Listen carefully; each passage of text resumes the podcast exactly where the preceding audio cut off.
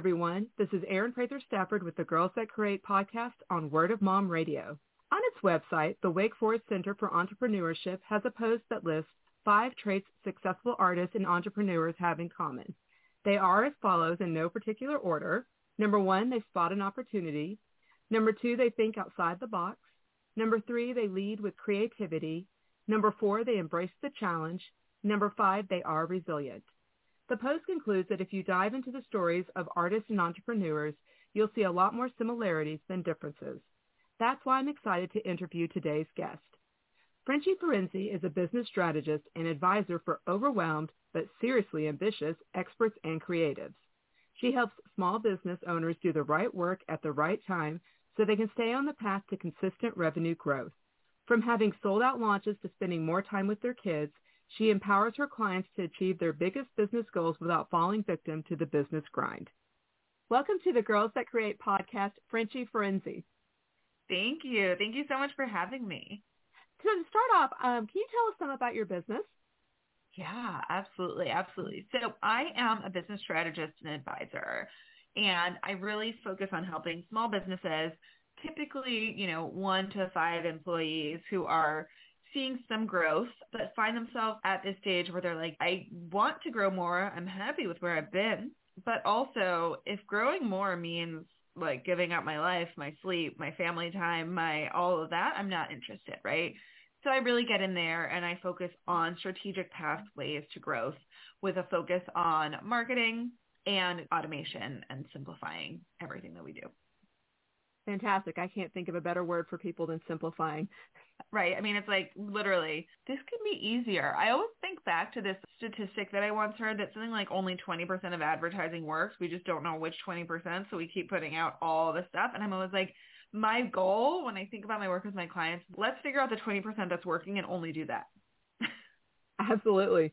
Um, one of the things you do, because I've actually signed up for your newsletter, and there was a story actually I want to return to when you were little, because sure. it really it struck me as someone who's raising girls, as someone who's very focused on how can we teach our girls to advocate for themselves and kind of stand up for themselves. So when you were in sixth grade, your dad's friend, and you call him Hugo when you were kind of recalling this story, but he came to visit. And can you share how his behavior during that visit made you realize not to put up with things that made you feel bad or less than about yourself? Yes. Oh, Hugo.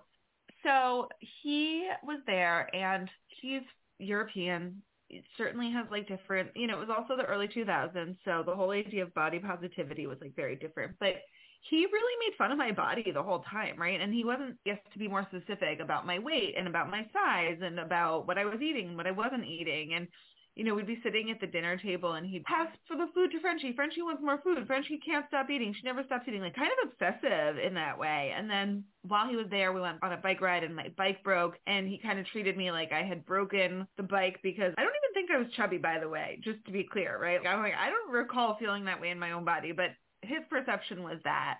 And so I had broken my bike because of that. And then we went to an ice cream store after and he wanted to get me ice cream and I was like, no, thank you. Like, I'm good right now. And he's like, what? You just don't eat tons and tons of sugar every day. And it was relentless, right? And it really made me, I was young and I was highly impressionable and I was highly insecure in my body, right? Like I grew up in the age of Kate Moss and, you know, like Victoria's Secret angels all being stick thin and all those sorts of things. So, I mean, I was 12, but I still had that like really deep sense of body awareness. And I think about this a lot when it comes to girls, adolescents, tweens, teens, and so on, because I think for me, in hindsight, right, like 20 years later, I can now say I see how that experience helped me build my sense of self because he was so relentless that at a certain point in time, even if you don't have like a super strong sense of self, you're like, wait a minute, I don't deserve this. This this feels too much. And that first experience, right, at least within my memory of really feeling I deserve better, I should be standing up for myself here, was really powerful and transformative. I mean, I still talk about it. You know, he was at my wedding because he's my dad's friend, and my dad is still friends with him despite despite this situation. And he was there, and he kept telling me like, oh my goodness, you look so beautiful. And I was just like, I actually don't care what you have to say about the way that I look. You know, they say don't take criticism from someone you wouldn't take advice from. I'm like, don't take a compliment from someone who's like criticized you too much. So I think there's a funny thing about our physical beings. It's our home, right? Like it's the home of everything that we do. And so I think learning to just set boundaries around what I felt comfortable with other people saying and also with what I felt comfortable thinking about myself was really important. And I think about this a lot with my own kids. Like my son got pushed at school recently and I was like, I just don't ever want him to feel sad. And I was like, he is going to feel sad, right? And I wonder where is the middle ground for us to make more space for the conversation around the insecurity rather than just be like, don't feel insecure, you look great or whatever, and really open up the dialogue around that. 100%. And also just I think that's important to when you start younger to kind of say it's okay to have these feelings. And mm. for a mm-hmm. long time, I feel parents were kind of like,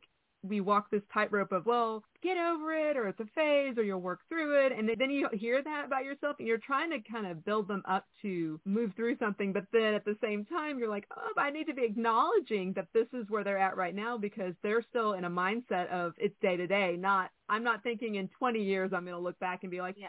well, you know what? That really stunk, but at least I learned something good about myself and that I can take and deal with the egos in my life. But, you know, it's just it feels really big and it is really big, right? I mean, it's all relative. And I think about if you work with businesses, you have a great sentence that I really liked about how to do the work. And it basically says doing the right work consistently and mm-hmm. showing up consistently. What does that exactly mean? Because when I read it, it makes sense. And at the same time, I know it's such a simple sentence, but there's so much more there. Yeah, yeah, yeah. I mean, because I think about that in almost two ways, right? So one is this idea of how do we start doing the right work? And back to that kind of notion that I mentioned earlier around like, what's the 20% of the work that's actually working and bringing you closer to your goals? And that's what I would define as the right work. It's the work that actually has an impact and moves the needle in your business. But then we actually have to do it, right? And that's sometimes the hard part is figuring out what the right work is. Most of the time the hard part is then doing the right work consistently. And I, I think there's a couple of reasons for it. I think that one, sometimes that consistency leads to more measured results, right? It doesn't lead to that feeling of intensity and windfall and all these kind of hustle mindset ideas that we glorify. And I think consistency is the long game, right? Because consistency to me is a sign of perseverance. It's a sign of this may not have worked perfectly this time, but I believe this will work as I continue to move forward and I have the evidence to believe that. And so I think the important thing about consistency is also that consistent, it's not be going at 150% all the time, right? It's actually more about how can we show up on a regular basis and do the thing the work and kind of there was like this very proactive approach and then this also more passive part which is like entrust the outcome because there's every reason to believe that it's going to lead to what you want but i think entrepreneurs in particular one sometimes feel like they don't have the time to wait for all sorts of reasons whether it's like cash flow runway all that sort of thing. I also have found that entrepreneurs the pursuit of novelty is always there. It's always we get bored. We're like looking for new things. We're excited about the next thing. Oh, maybe this will work either faster or better or sooner or, you know, all those things. And I always say like I don't really believe that there's like one right strategy for growth and for business growth it's really just a strategy that you can execute frequently. I also love this idea that being effective and being busy are two completely different things, which I think impacts everyone, whether you're an entrepreneur or not. You can be just in your day-to-day job if you work for someone else. Yeah, yeah, absolutely. I mean, it can be in your everyday job, it can be in your in your life jobs, right? And I think that we I'm a New Yorker. We wear busyness as our badge of honor. Everyone's like, "How are you? Busy?" You know, you know, like, "Cool, congratulations." And you know, I see it from like with myself at home with my kids, right, during the day. You know, I gave up on cleaning up toys during the day because you know what, they're just going to become a mess again. So why not just do one cleanup at the end of the day?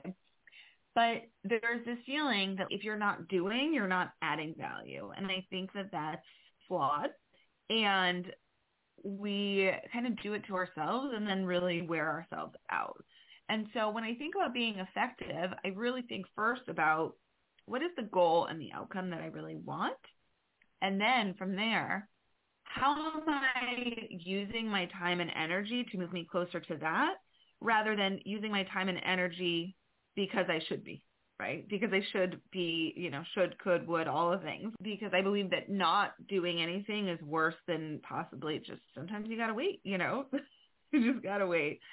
So that's really what I think about. And I think it is a big difference because we've all gotten to Friday and looked at the week that just passed and felt like, wait a minute, what did I get done this week?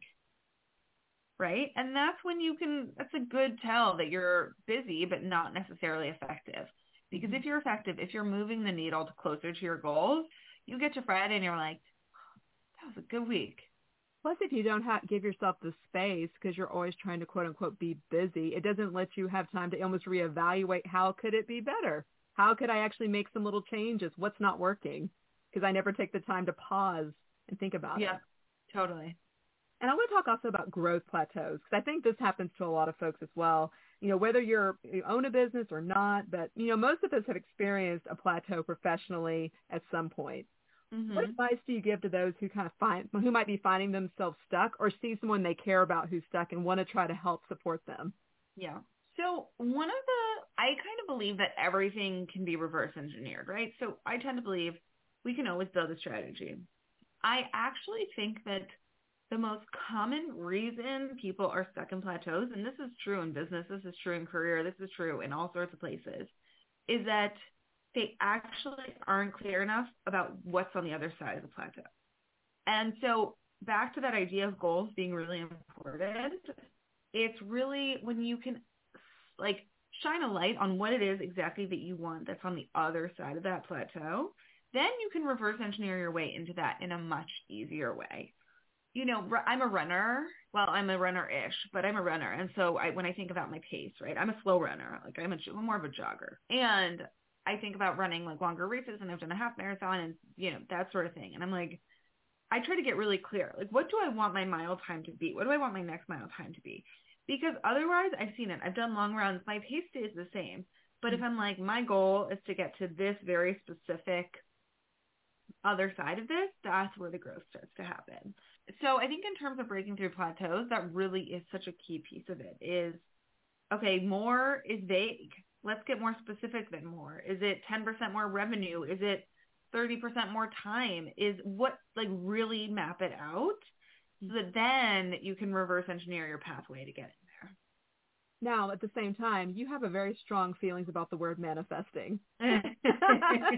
I, I do. I won't drop any F-bombs on here, but yes. Well, when you hear the word, what comes to mind? So I think I really grapple with the work that I do at times because I am really part of this online space. And, you know, for all intents and purposes, I really get, you know, bucketed as a business coach. I don't call myself a coach for all sorts of reasons, but also because I'm not credentialed as a coach. And frankly, I'm too bossy to be a coach. I'm much more like directive. like, just do this and we should be good. And I think that manifesting is one of those words that gets misused a lot, right? So I love the idea of having a really big vision, having a big dream, right? Like, and like I said, you want to know what's on the other side of that plateau. You want to really imagine what that can look like. But manifesting is not passive. It is a highly active state.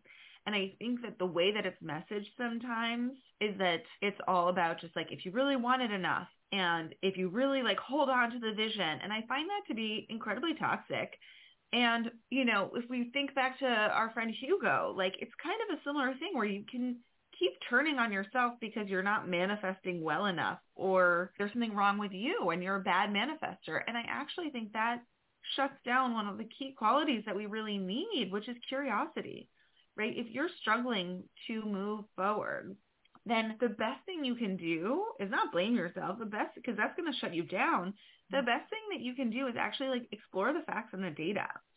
And so when I think of manifesting to me, I'm like, we we get to have more control over the outcomes that we want than just slapping something up on a vision board and, you know, manifesting it.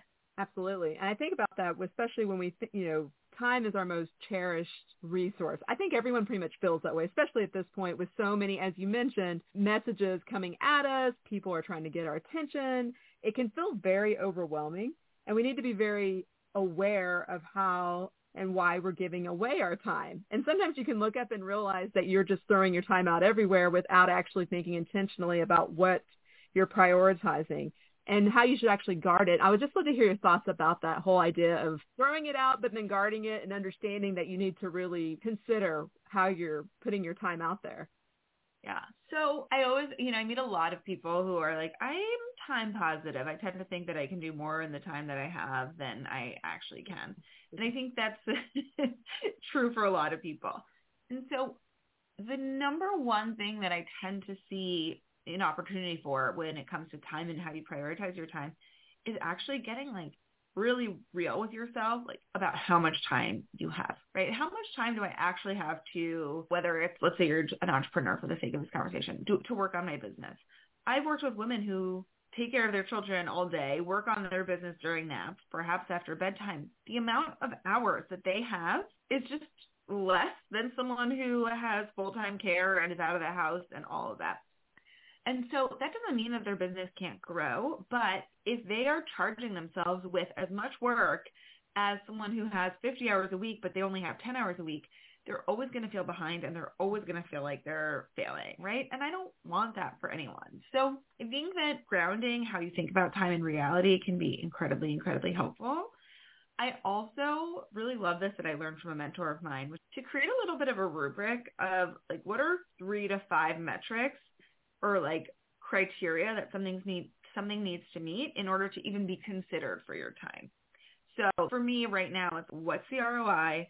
How does it support my personal brand? How does it support my family? Mm-hmm. Right. And so if it doesn't actually have an impact on one of those three things or ideally all of those three things, then I'm not even considering it. It just gets tossed out.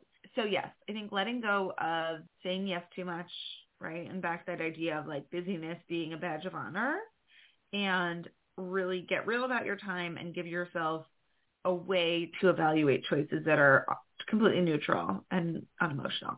And with that, you and I actually met at the Mom 2.0 conference. And there was something you mentioned in your talk there. It was about staying close to the money. And I really love that idea. Mm-hmm. And I look up and I wonder how much we're really teaching our kids to understand the importance of staying close to the money especially yeah. girls. I think about that as well like when you're starting your career. And why is that important that we need to instill in them that they need to be staying close to the money? Ugh, such a fun question. I think there's a couple components to it. So when I think of staying close to the money, I think about it really through the lens of, you know, I, use, I come from startups. And so this is something that I saw was missing in startups, that we were all working on different goals and some of which have had an impact and some of which don't. And ultimately, I think it's just about, especially when we think about women and we think about girls who will eventually be women and the mental load that often becomes ours and certain, you know, just culturally, the responsibilities that end up being like women's work, no matter how much our society is progressing. And so I would say to anyone who's beginning to introduce this topic earlier in life, I would say, you know, staying close to money, yes, it can be about the cash. But I also think it's really about evaluating where are you, like what are you doing and why are, you know, what's the net benefit? I think that sometimes I think about this a lot with like I mentioned picking up toys, but I hear people say things like, I'm a bad mom, I ordered in tonight. To me, that's like another example of staying close to the money. Like you could have spent three hours, mm-hmm. you know, cooking dinner or you could have ordered in and net, you know, depending on your situation, that might make more sense. I live in New York where nobody does their laundry because we all live in apartments. Everybody sends out their laundry in New York, right? And I'm always like, I never understood even if like why would you do your laundry if you had a washer dryer in your house? so much time and there's so much more valuable things you could be doing in that time that would be closer to the money if you're running a business or just closer to, you know, your personal goals or what have you. I think about staying close to money sometimes is like a little bit of a shortcut, right? You don't need to do 8 million steps if there's only two steps to take. So think about what those two steps could be. And if and when it's possible, like lean in on those. And understand the value of your time. And I yes. think women, we tend to think, it's strange almost we feel the need to have to do it ourselves well i need to make the school cupcakes from scratch and i need to decorate them from scratch yeah. versus no, it's okay if you went to the store and just bought the pre-made cupcakes. It's fine. Oh Yes, tell me about it. I was that was my plan this year, and then my son was like, "I want to make them together." I was like, oh, well, there's that, but yeah. But then, but then that's switching the value because now it's become Totally. an activity for y'all to do together. exactly. So that's a totally upside. different. Exactly. We're going to take a short break to hear from our sponsors. Hi, everyone. This is Erin. Have you heard of Creative Live? Creative Live is an incredible online learning platform that offers courses in all kinds of subjects, photography, self-improvement, art, writing, and web design, to name a few. I have personally taken several courses, such as A Brand Called You with Debbie Millman and Workflow, Time Management, and Productivity for Creatives with Lisa Congdon and I plan to take even more courses in writing, networking, and video production. If you've ever wanted to pursue a creative outlet, I highly recommend taking a look at Creative Live. It's a great way to improve your craft and broaden your knowledge. Girls That Create is part of the Creative Live affiliate program, which means if you click on the link in the show notes and purchase a course, we'll receive a small affiliate commission. Thank you for supporting us. She is brave. She is bold. She is you. And we want to tell your story. Are you ready to share your journey with us on Word of Mom Radio? Go to wordofmomradio.com and register as a guest. We want to tell your story because when you win, we all win. Unsilenced Voices has been working diligently in Ghana, Sierra Leone, Rwanda, and the USA to combat domestic violence, sexual abuse, and human trafficking. We currently have over 50 young girls on a wait list in Sierra Leone to go through a vocational training program to get them off the streets and out of harm's way. We have gifted over $33,000 to U.S. survivors and are looking for volunteers and donors to help us continue our cause.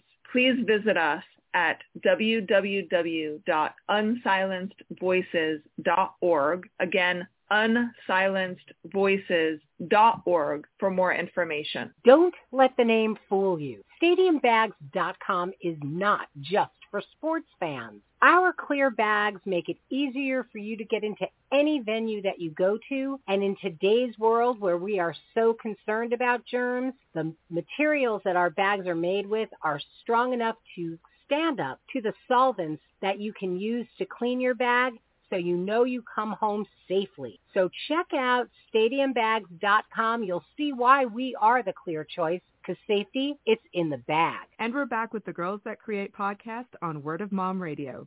My guest today is business strategist Frenchie Ferenczi. What advice do you give to clients about keeping a pulse on their mental health? Speaking of, about Yeah. not having to make the cupcakes or to make the cupcakes, but you know, when they work for themselves or someone else, just being aware of what's also going on inside of themselves. It's such a complex one. First of all, there has been more than one time where I've said to a client, like, do you have a therapist, right? Because I just like, there's a lot going on. There's a lot that you need to work through. And thanks to kind of the, some of the work environments that I worked in in the past and that sort of thing, like my emotional boundaries are pretty strong, right? So like I know what I am and what I'm not responsible for. And so I see that. But I think the biggest thing that I always try to transmit in around the conversation of mental health is that one, I have a lot of empathy because I have had my own mental health struggles like over the course of my life. But it's that wherever you go, like there you are, right? My therapist once shared that phrase with me and I really liked it. And I think that sometimes people will turn on themselves because they're struggling and back to that idea of manifesting. If I wanted it enough, I wouldn't be, you know, and struggling and having a hard time and not feeling at your best all the time or experiencing, you know, feelings of I don't depression, rage, like all of it is not a fatal flaw. And it's not a broken part of you that just needs to be like pushed down and pushed down and pushed down. And I think that sometimes that gets forgotten because we live in a world where we're kind of expected to push everything away and know how to do that without any real like language or tools to do so. And I think the other thing that I would say, and I would say this especially to people who are planning on joining the more traditional workforce, is that there is a really fine line between owning your mental health journey and taking care of yourself and expecting other people to take care of it for you. And I think that that is a tricky thing, especially in workplaces because of the dynamics and how they unfold, that it's so important to understand what is your responsibility and what is someone else's responsibility. And sometimes when you are at work, the easiest thing to do and the healthiest thing to do is to compartmentalize. But if you're struggling, that means that you need to have the help and support in place Mm-hmm. to compartmentalize and deal with it later.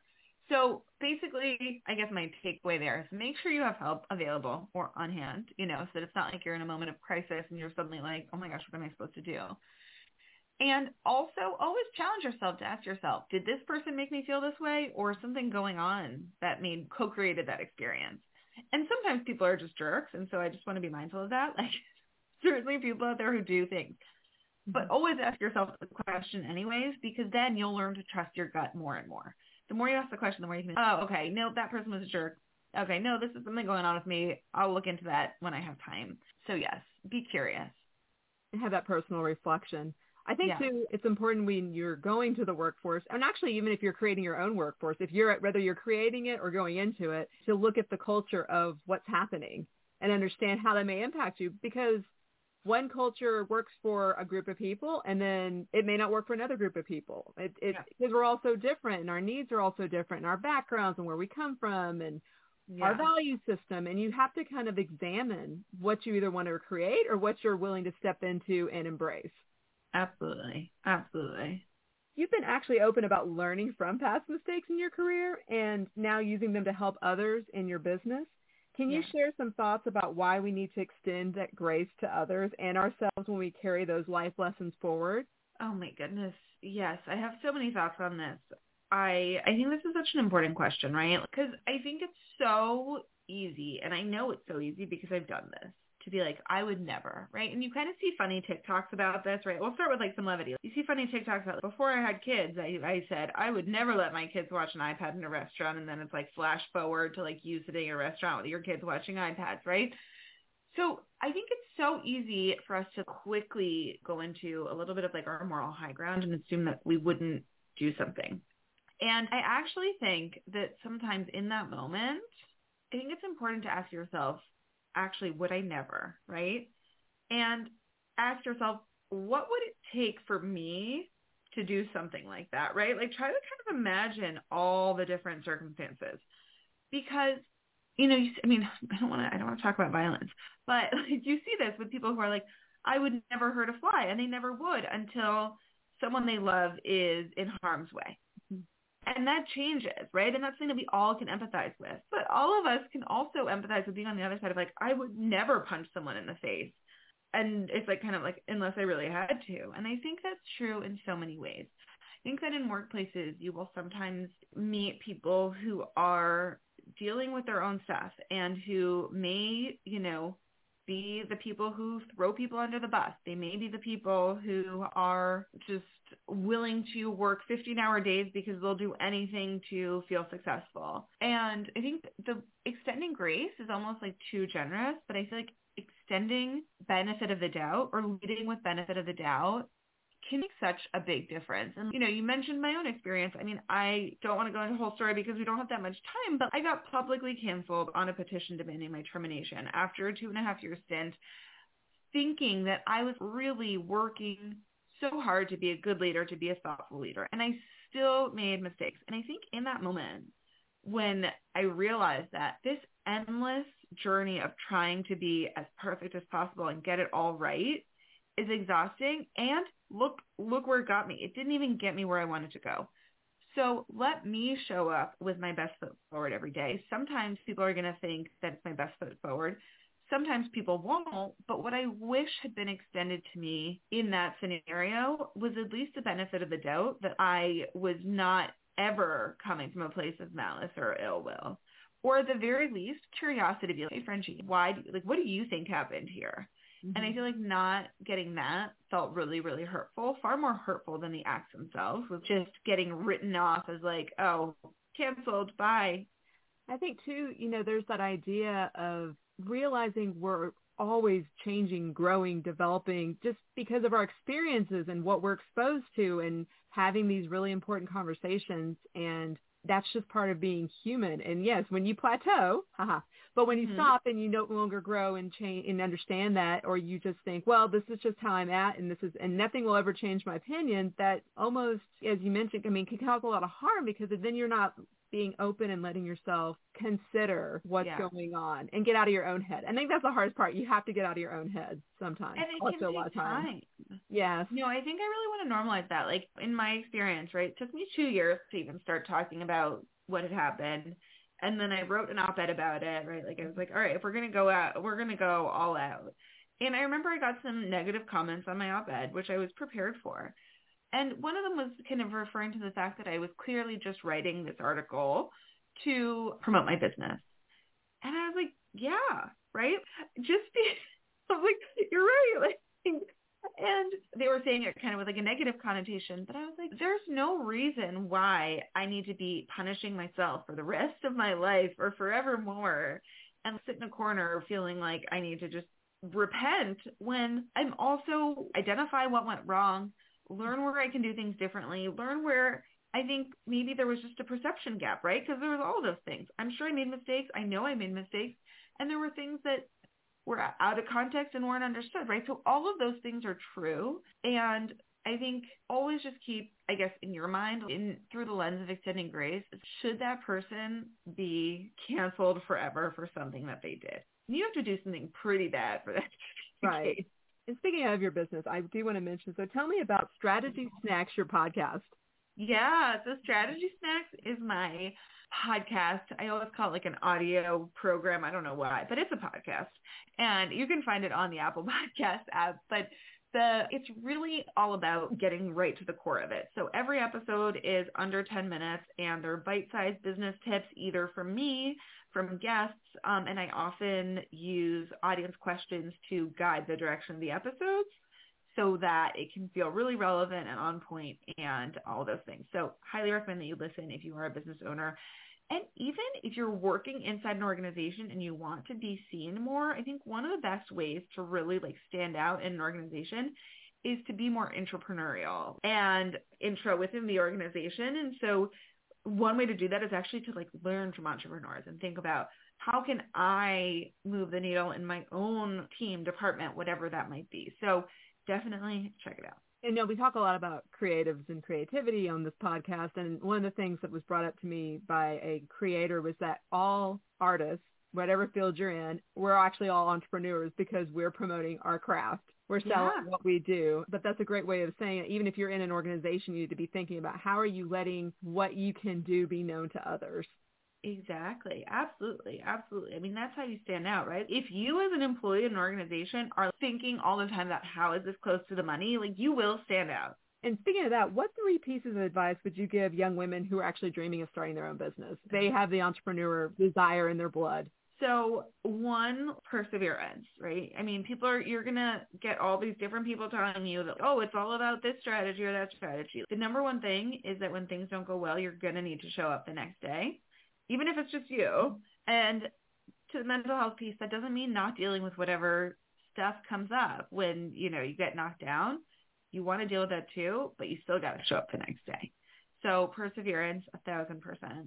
Be curious and investigate, right? So when something happens that doesn't go as planned, that doesn't go the way that you want, it's tempting to just shut down and not look at it, right? It's like the smush spider. You're just like, okay, it's gone. I don't want to see it. But actually, you really want to, that's when you need to dig in because that's where you get the information to do better and to do differently. Mistakes are valuable. And I know that sounds so cheesy, but I think about it through the lens of like mistakes are valuable because they're giving you really, really good information about what doesn't work, which mm-hmm. can allow you to just start like doing less, but actually being more effective. And then the third is to listen to your audience. It seems a lot of the time that when people are starting businesses, there's this feeling of one, oh, I'm my own audience. So I know, you know, exactly what my people want. And I think that can be problematic. But also when you are an entrepreneur, I feel like every entrepreneur has at least one degree more ego than you the average person because we need to be self-referential. And I think what can happen as a result of that is that we actually forget to realize that we're building something for our consumers to engage with, buy, and so on and so forth. And so if they're not excited by what you're doing, it doesn't matter how excited you are. Something is amiss. So listen to your audience, let them guide you, let them give you information that will help you build a better business and a more customer-centric business. Last question. For your business, how did you listen to your audience? How did you reach out to them? Ooh. So all sorts of ways. I think that what would be so great is if our audience members were like, listen, Frenchie, I really want you to post, you know, about this twice a week. And then I think if you made a program that was designed as, you know, all of that would be great. But that doesn't happen so much. So there's a couple ways. Quick, easy way, interviews and really getting that information and learning from their words. But even in interviews, they're not going to tell you what to do. So they're going to tell you a series of problems, concerns, ideas, thoughts, and feelings. And then you're going to need to look at all that information and actually decide what to do with it.